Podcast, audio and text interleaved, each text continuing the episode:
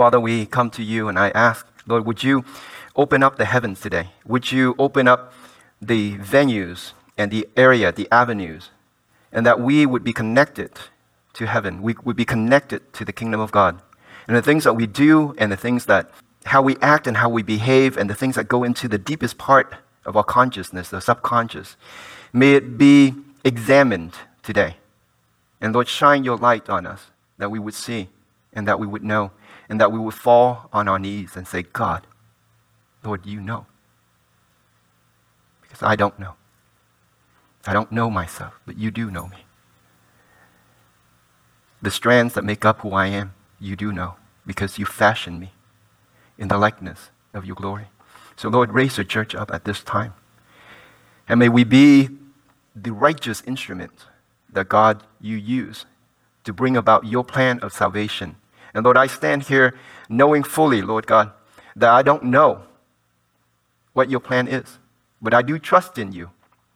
And I glorify you regardless of what happened in life, whether it is convenient or inconvenient, whether it is right in my eyes or it's just that I don't understand.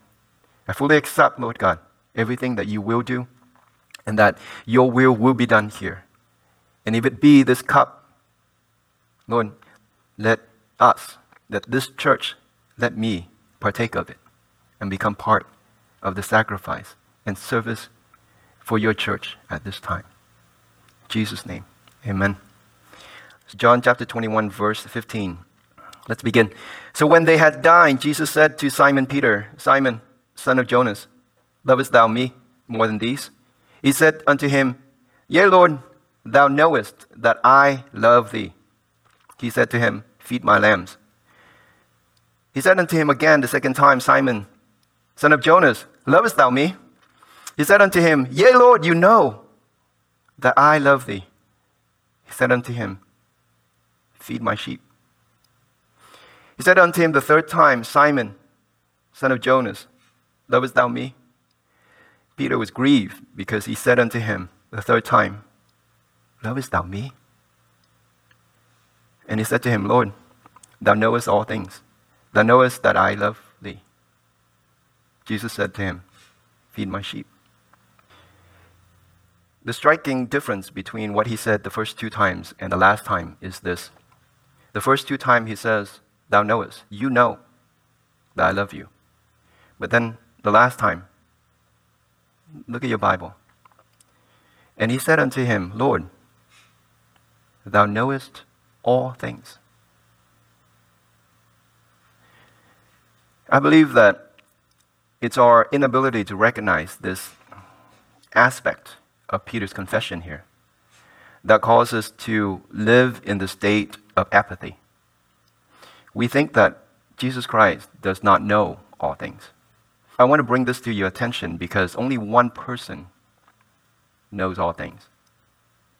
That is God. Jesus Christ is asking Peter to make a confession that Jesus Christ not only knows who Peter is, but Jesus Christ knows everything about Peter and about everyone else. The only person that we know of knows all things is God. And Peter's confession is Jesus Christ is the Lord God. If you look at Jeremiah 17:10, the Lord search the heart and try the reins. Now, the word Lord here means I am the I am, the one who spoke to Moses in the burning bush. This is the Lord God.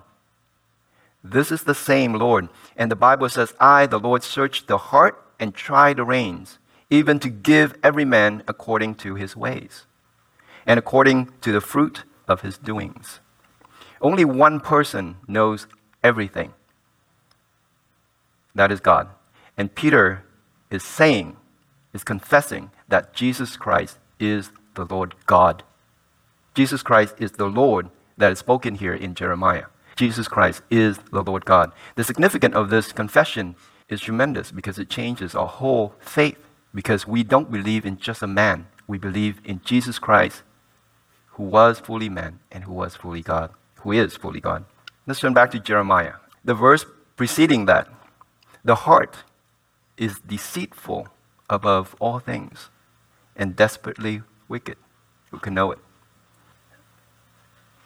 I've been so foolish to think that I know my own heart. Now, I'm saying this because many of you who still trust in your heart, and I think I say most of us trust in our own heart. We look at things and we say, that's the way things are, because I feel it in my soul. When you look at someone, maybe you have an affection or more than an affection for that person. I feel that she is the one. I know it. I know that he is my better half. However, you put it. The Word of God says the heart is deceitful, it is out there to deceive you. Your heart is deceitful. If your heart can be deceitful, imagine someone else's heart. It's foolish to think that we can know the state of our wicked heart, especially an unregenerate person. We think we have the right to pass judgment and to point our fingers at other people. We think that someone is doing something wrong and it's obvious. We caught her, Lord, we caught her in the act. And they drag her out to Jesus. Jesus left them some time to think about it, but didn't get it. They didn't get it. And then so he said, Whoever among you who has no sin, cast the first stone. You see, the, the heart, when you examine it, it is wicked. It's nasty. It's dark. It's filled with malice and hatred. The Lord knows, because the Lord, when I say the Lord, I mean the Lord of the Old Testament and the New Testament, who is Jesus Christ, knows the innermost state of our hearts. He understands that we are incapable of love. And so when he asked Peter, Peter, Simon, son of Jonas, do you love me? Three times, Peter answered with this pretext Lord, you know. If I ask you today, do you love the Lord? You go to a church gathering that is highly pumped up with energy. You stand, and I've done this in front of the people, and I shout, Do you love the Lord? You know what the response is? Yes, we love the Lord. Do you know the condition of your heart? Jesus didn't ask this question. This is the only time. Peter was the only one that Jesus asked this question Do you love me? He asked it after Peter failed, not before. We need to have that journey. We need to have that journey into ourselves, into the deepest part of our beings, and see how gross, how sinful, how ugly the inner part of ourselves are. And then we come to the Lord and hear Him ask, Do you love me? How would you answer? I want to love you. But after all these things, I don't know. Lord, you know. I don't know.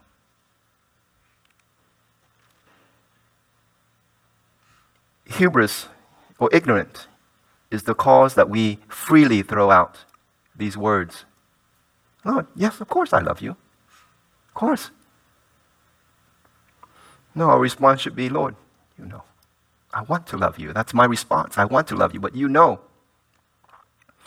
My quest today is for us to look into the heart of Peter and the Lord's, the relationship between the disciple and his master, and examine ourselves. Do we have this relationship with Jesus Christ? Because in the end, that's all it is about. Jesus is resurrected. He's about to ascend to his Father. And he meets his disciple who denied him, whom he told that you would deny me. Of all the question, of all the things that he could have said, he asked the question, What do you think is important to Jesus? What is the most important thing? How many churches have you planted? How many souls have you brought into the kingdom? How many students have you taught? How many awards have you given out? How many songs have you sung in my name? How many concerts have you put up in the name of Jesus. What do you think is the most important thing to the Lord Jesus Christ?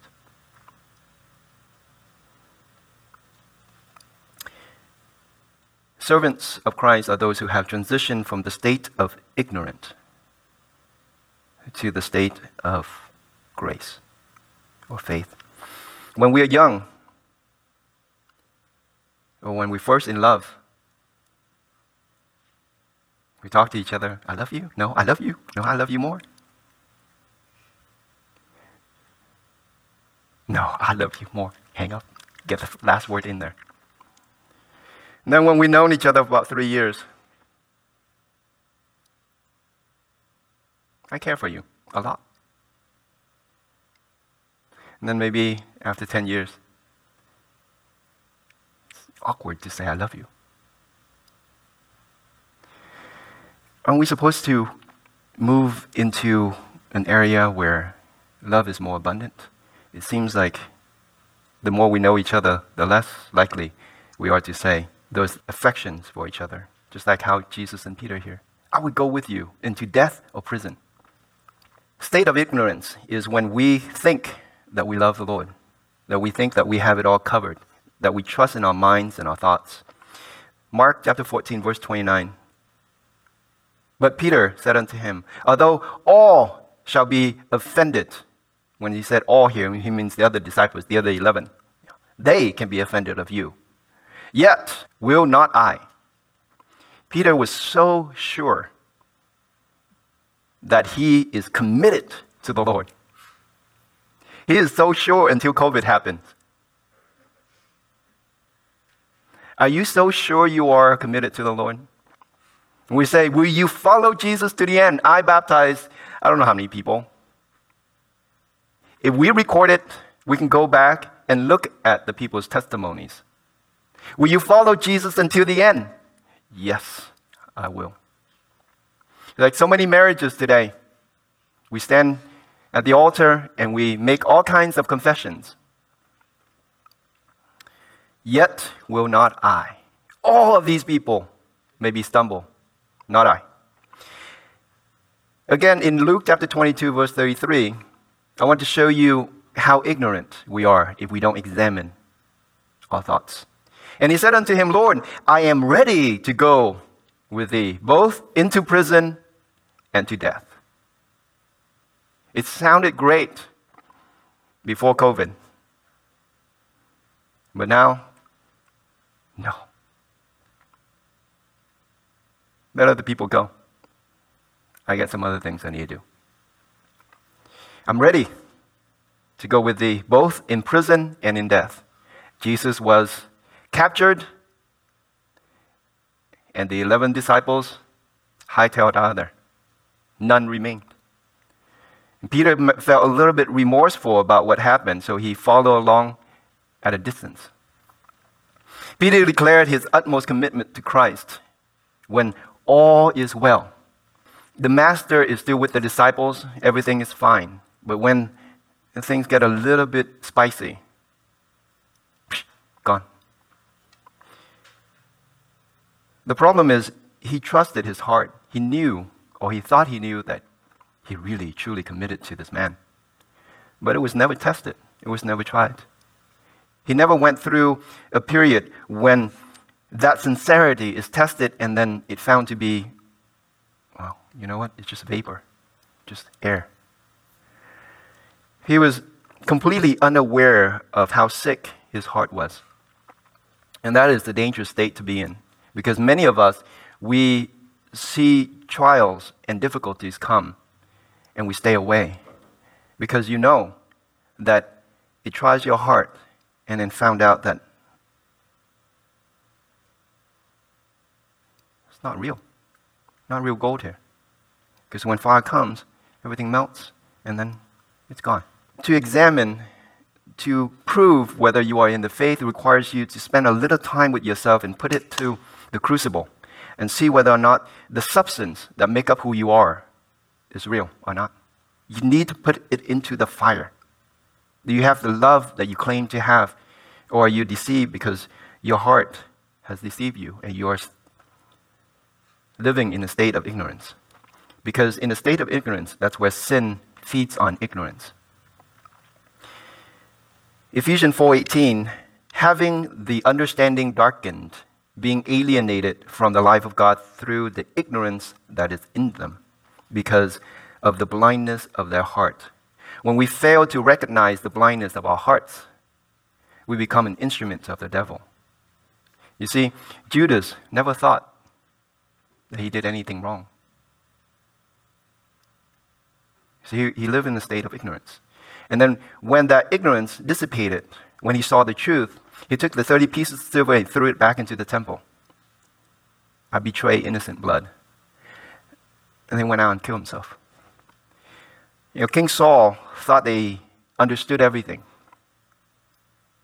He trusted in his heart. And then Samuel came and said, You fear the people more than the Lord. You fear the people more than the Lord. See, that's our problem. We fear the people more than the Lord. We fear what people say, how people respond to us, more than the Lord. Ignorance separates us from the only wise God. The ignorance that's in you is there because of sin, and sin feeds on that ignorance. And what is that ignorance? The Apostle Paul says that ignorance shadows or covers the understanding of God. To be set free from ignorance, there has to be an understanding of God. And how can you understand God if you're not listening to God? If all you hear is the devil, Satan, speaking to you? The devil's job is to tell you that he isn't there. He's called the deceiver. And that's not a label that doesn't have a significance. The devil is called the deceiver because he deceives people. And the way he deceives people is simply, I'm not here. I'm not here.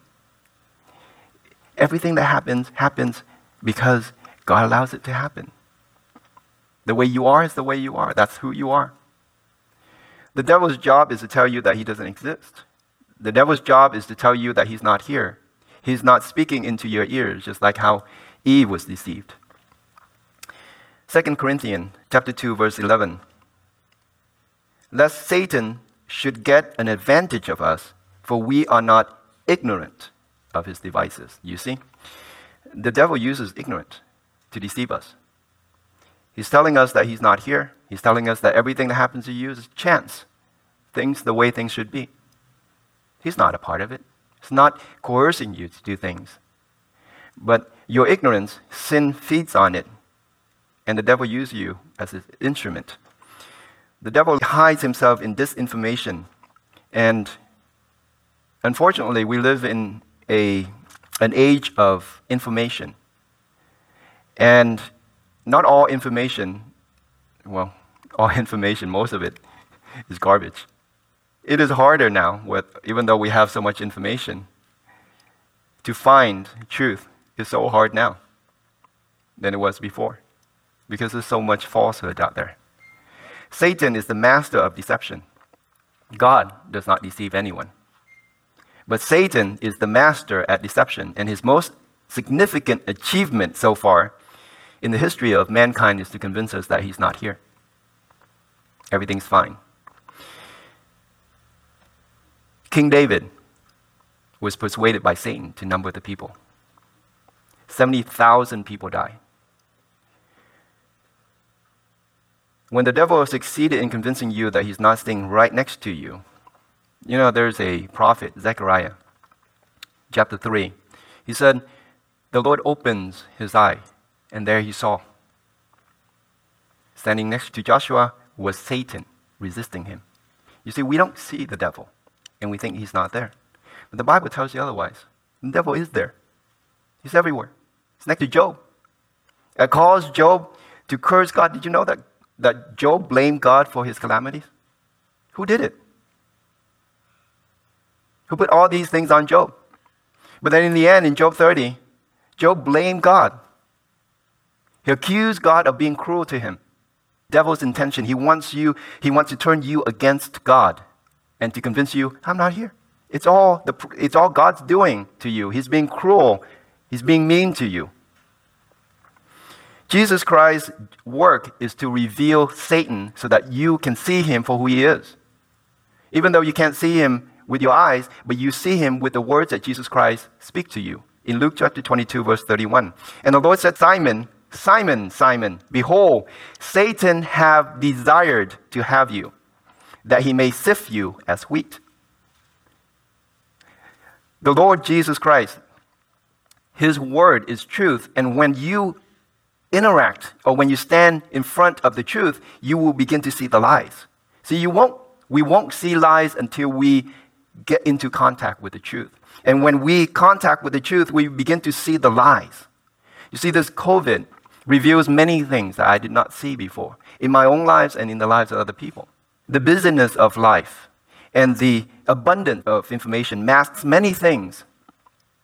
But when we get closer to Jesus Christ and when we see the truth, the other stuff begin to turn colors and you see the shades are not real. They're lies. And Jesus Christ revealed these invisible things that we not perceive by our eyes, but by the words of Jesus Christ. And when we believe, however, did Peter believe? He's in a state of ignorance. And he needs to move from ignorance to faith to see the devil. Because right after Jesus said this, he said, I will go with you, even though none of these people will go to prison or to death. He still trusted in his own heart, where he's supposed to fall down on his knees and said, God, help me. I don't know my soul. I don't know my heart. You got to help me. But no, he said, No, I trust in my heart. I'm ready to go with thee, both into prison and in death. Same chapter. Hubris is the cause of disgrace. Many Christians, because they reject the Lord's word. I am astounded by how little we spend time in the Word, how little we spend time to read the Bible, and to think and to dwell on what the Lord says and taught in the Bible. And if we don't, we're deceived.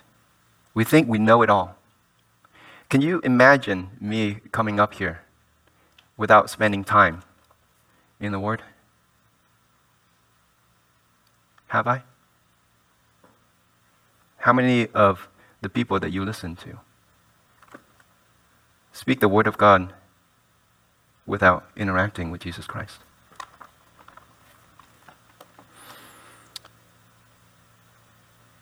Jesus says there's, there's hope. Verse 32, he said, But I have prayed for you that your faith fails not. What Peter should have done what you and I should do is when we hear these words, we fall down to our knees and we say, God, you know my wicked heart. You know how nasty I can be. Ignorant cannot be the MO for us. It cannot be how Christians live their life. It's okay. I'll get to it when I get to it.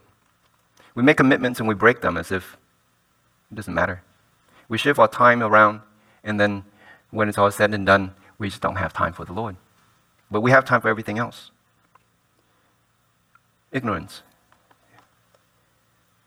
We must turn to Christ in repentance. Acts 17:30. And the times of this ignorance God winked at, but now commandeth all men everywhere to repent. There's a time that God allot. We are here at this time in the space now so that we can turn back to the Lord and repent. Do you have that time? Have you scheduled a time in your life where you come to the Lord to repent? Have you been neglecting God's word? Have you been neglecting prayer? Have you been neglecting a deep devotion to the Lord on a daily basis? If you have, it's time to repent. Because there's a time that God winked at, and then that time will be no more when all will stand before the Son of Man and be judged by the things that we have done or have not done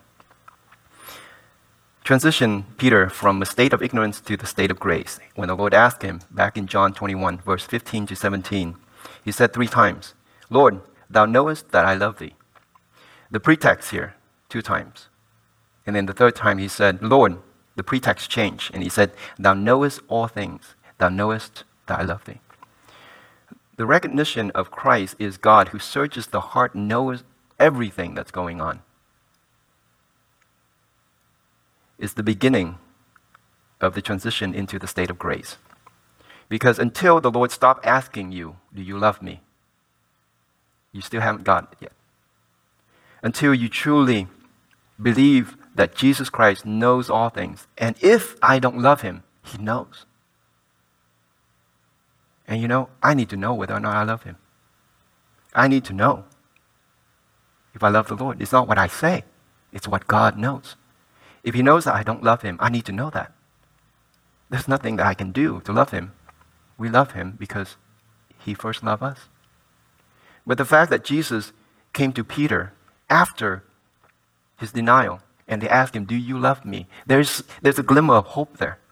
And Peter, even though he was distressed, and he said he was grieved because he said to him the third time, it gets to the core of Peter, it gets to the bottom of his soul when the Lord said to him the third time, Ask the same question, Peter, do you love me? And he had to say, You know everything, Lord. Meaning, you know if I don't love you. But I want to tell you that I want to love you. I, I don't know if I can. I don't know how to. And when we acknowledge Christ's omnisciency, putting our trust in Him, and we are saying that, Jesus, you are the author of my faith. You are the finisher of my faith. You are the one who can tell me whether or not I love you. That's all that I care about, whether or not I love Jesus Christ.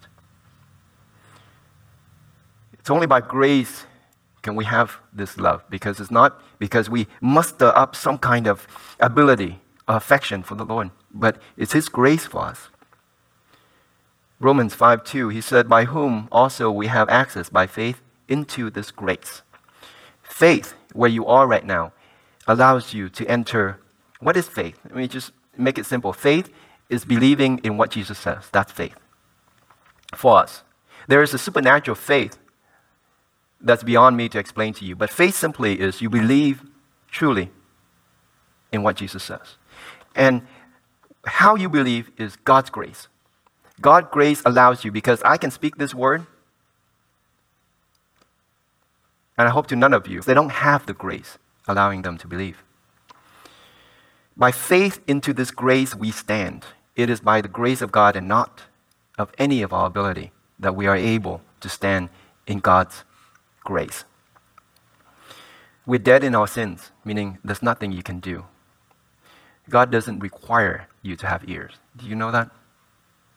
God doesn't need you to have ears, to have eyes, to have a mouth to confess to save you. God doesn't need it. Have you heard of a man named Lazarus? He was pretty dead, stiff.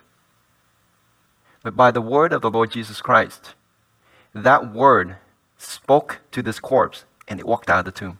No need anything from our part. God doesn't need us to have anything for faith to cause us to be alive. The Lord's presence in Peter's life caused him to worry about this issue of love, whether or not he loves the Lord. Because Peter became a weapon for Satan. Satan used Peter to witness against Christ. I don't know that man. Aren't you with him? I don't know him. When we are ignorant of the devil's devices, we become his instrument to become witnesses against the Lord.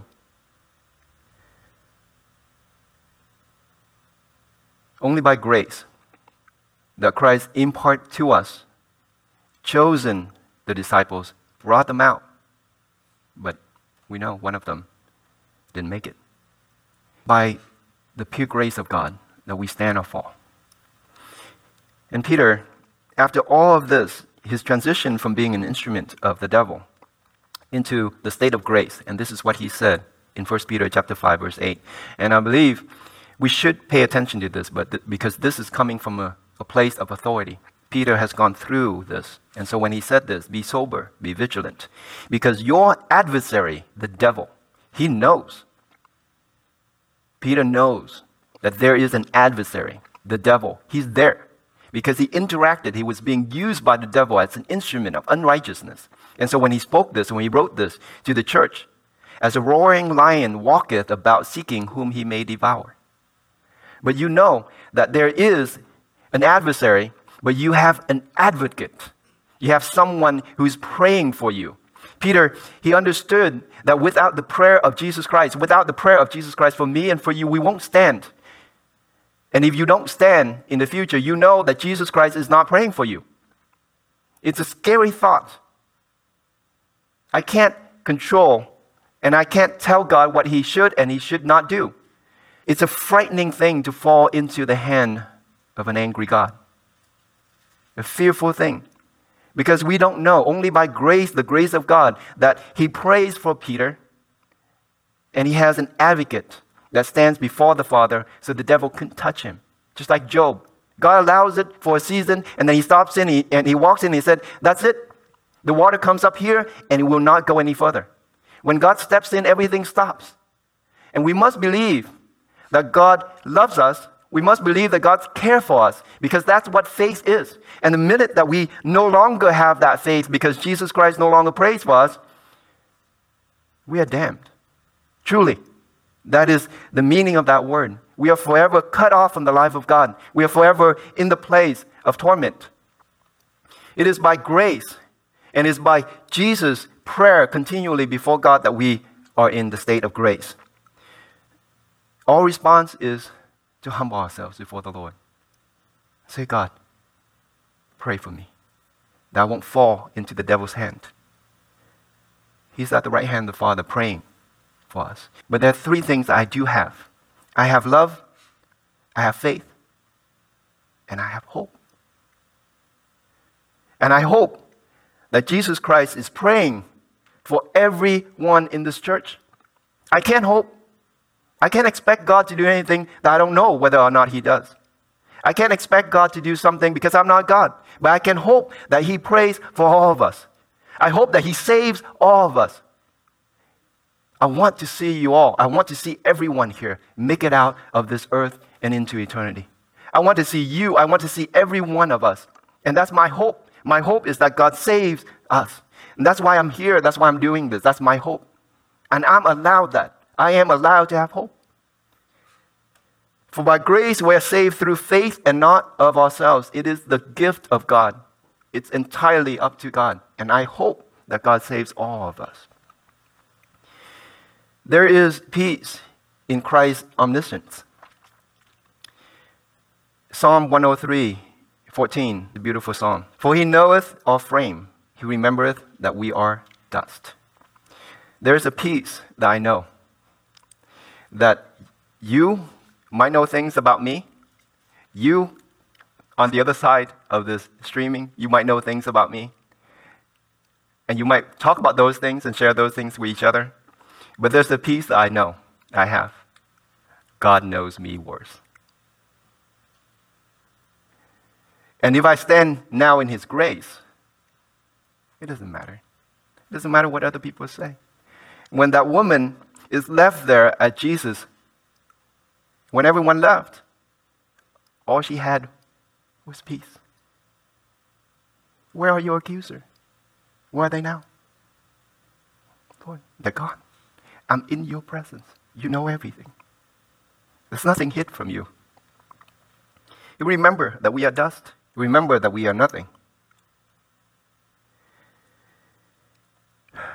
You can't fix your sinful condition. You can hope. And you can have faith in the Lord. We can't fix our sinful condition. We can hope that God is gracious.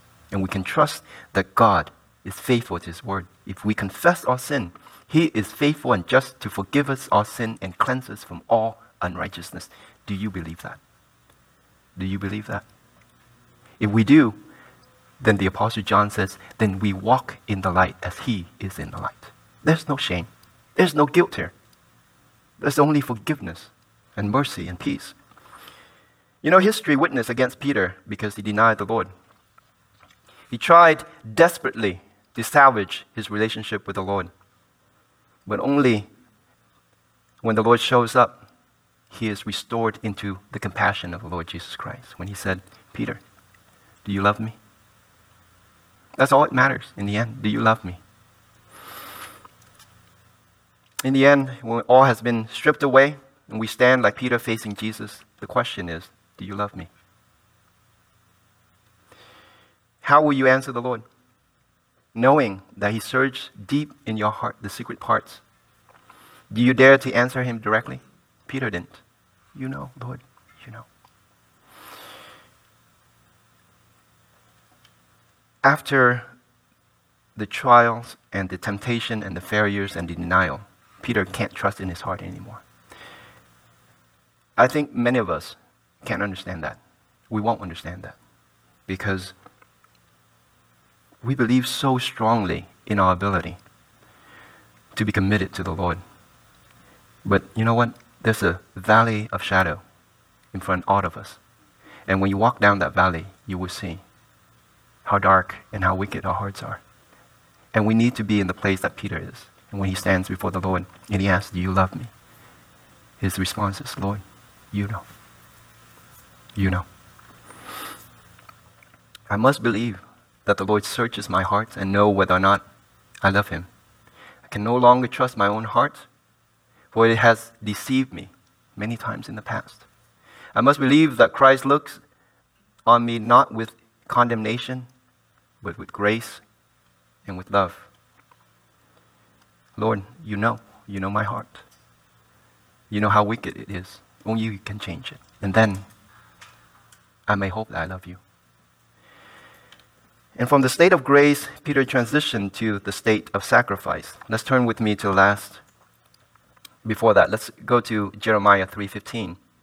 And I will give you pastors according to mine heart, which shall feed you with knowledge and understanding. Now, the job of a, fa- a pastor is to shepherd the sheep. Jesus responds to Peter after every inquiry that he has. He responds two times. The first time, feed my lambs. The second two times he said, feed my sheep. Jesus' desire is to raise up disciples just like him. And Jesus is called the Good Shepherd. And so his disciples will be shepherds. They will be shepherds. And here's the heart of God. As Jeremiah said, I will give you pastors, meaning shepherds, who will feed you with knowledge and understanding. That is the heart of God. Not with grass, with water, but with knowledge and understanding. My desire for this church is so that we would be knowledgeable of the things of God. We will be knowledgeable of God, who He is, and what He does. We will be knowledgeable because that is the eternal life, is to know God and His Son, Jesus Christ, whom He sent. That is eternal life. There is a price that we will pay when we follow the Lord, when we become His shepherd. There is a price that we must pay when we teach in Jesus' name. Let me read to you what happens when Peter transitioned into the state of sacrifice. Let me read to you in Acts chapter 5, just a few verses. They were caught preaching the gospel. I wonder, sometimes I feel like I'm, I'm in a bind being here in this church at this time. But this passage lifts me up and confirms that I'm walking in the same lineage as the apostles. So the religious leader put Peter and the disciples in prison, and this is what he said Did not we straightly command you that ye should not teach in this name? What is so scary about teaching in Jesus Christ's name? They would know God. That would be a travesty to the devil that they would know God. Did we not straightly command you that you should not teach in this name? And behold, you have filled Jerusalem with your doctrine. What was so scary? I can talk to you about anything and I think it will be fine. But when the church began to teach and to preach Christ's doctrine, we're in trouble. Same today as it was in the beginning and intend to bring this man blood on us, then Peter and the other apostles answered and said, We ought to obey God rather than men. There's a clear distinction here.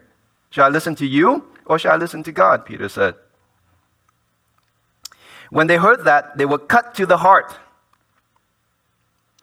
and took counsel to slay them. And when they had called the apostle and beaten them, they commanded that they should not speak in the name of Jesus. Anything but preaching Jesus Christ.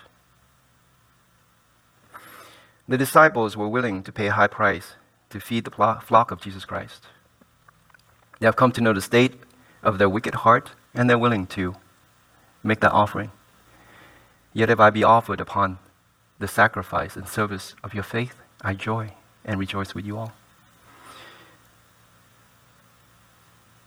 Why would anyone willingly give so much for someone else, even for their enemies?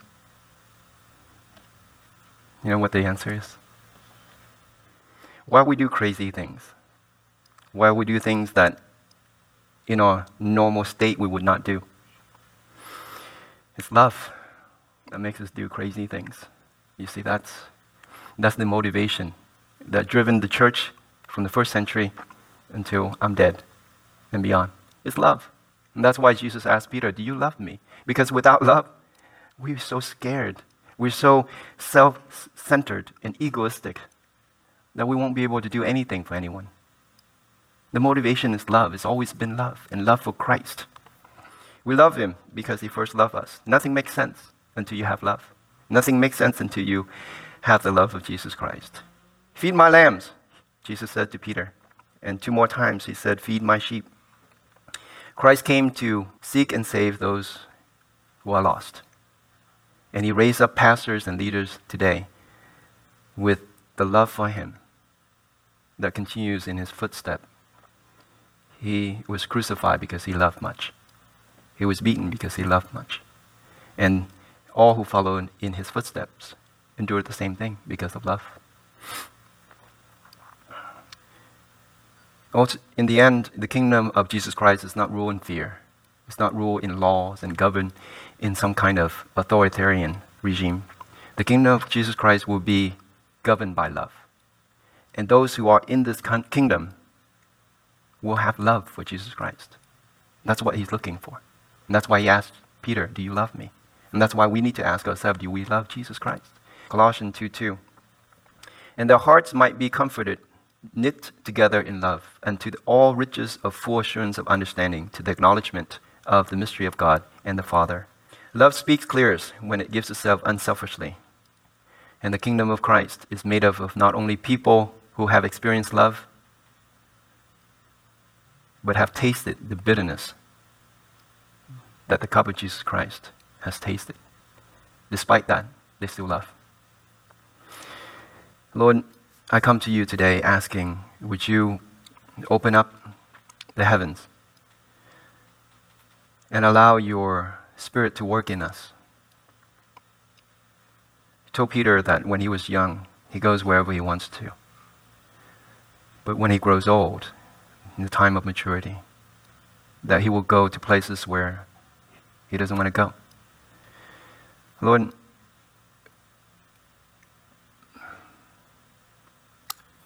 give, of, give us, allow us to enter into a place that we might mature and willing to sacrifice and do the hard things that requires more than what we are comfortable of doing. In the coming weeks and months ahead, Lord, I know it is difficult for this church and for many churches as we grapple with what to do and how to have even a place of worship. I know, Lord, in the days to come, the hearts of people will grow cold. And we like to hold on to the praises of men than to stand for the truth. We want to be like. We want to see those hearts and those thumbs up. But Lord, I ask, would you ask the question to each of us privately when we examine ourselves to see whether or not there is love in us, there's love for Christ in us. And Father, I pray, Lord, and I do hope, Lord Jesus Christ, you stand at the right hand of the Father. Pray for every person in this congregation that their faith will not fail, and that the time of testing and trials will come, but they will emerge out of all this stronger, more fervent, and full of love and of hope, and that they would, Lord, in demonstration of this grace to love, they would lay down their lives. In the name of Jesus, I pray. Amen.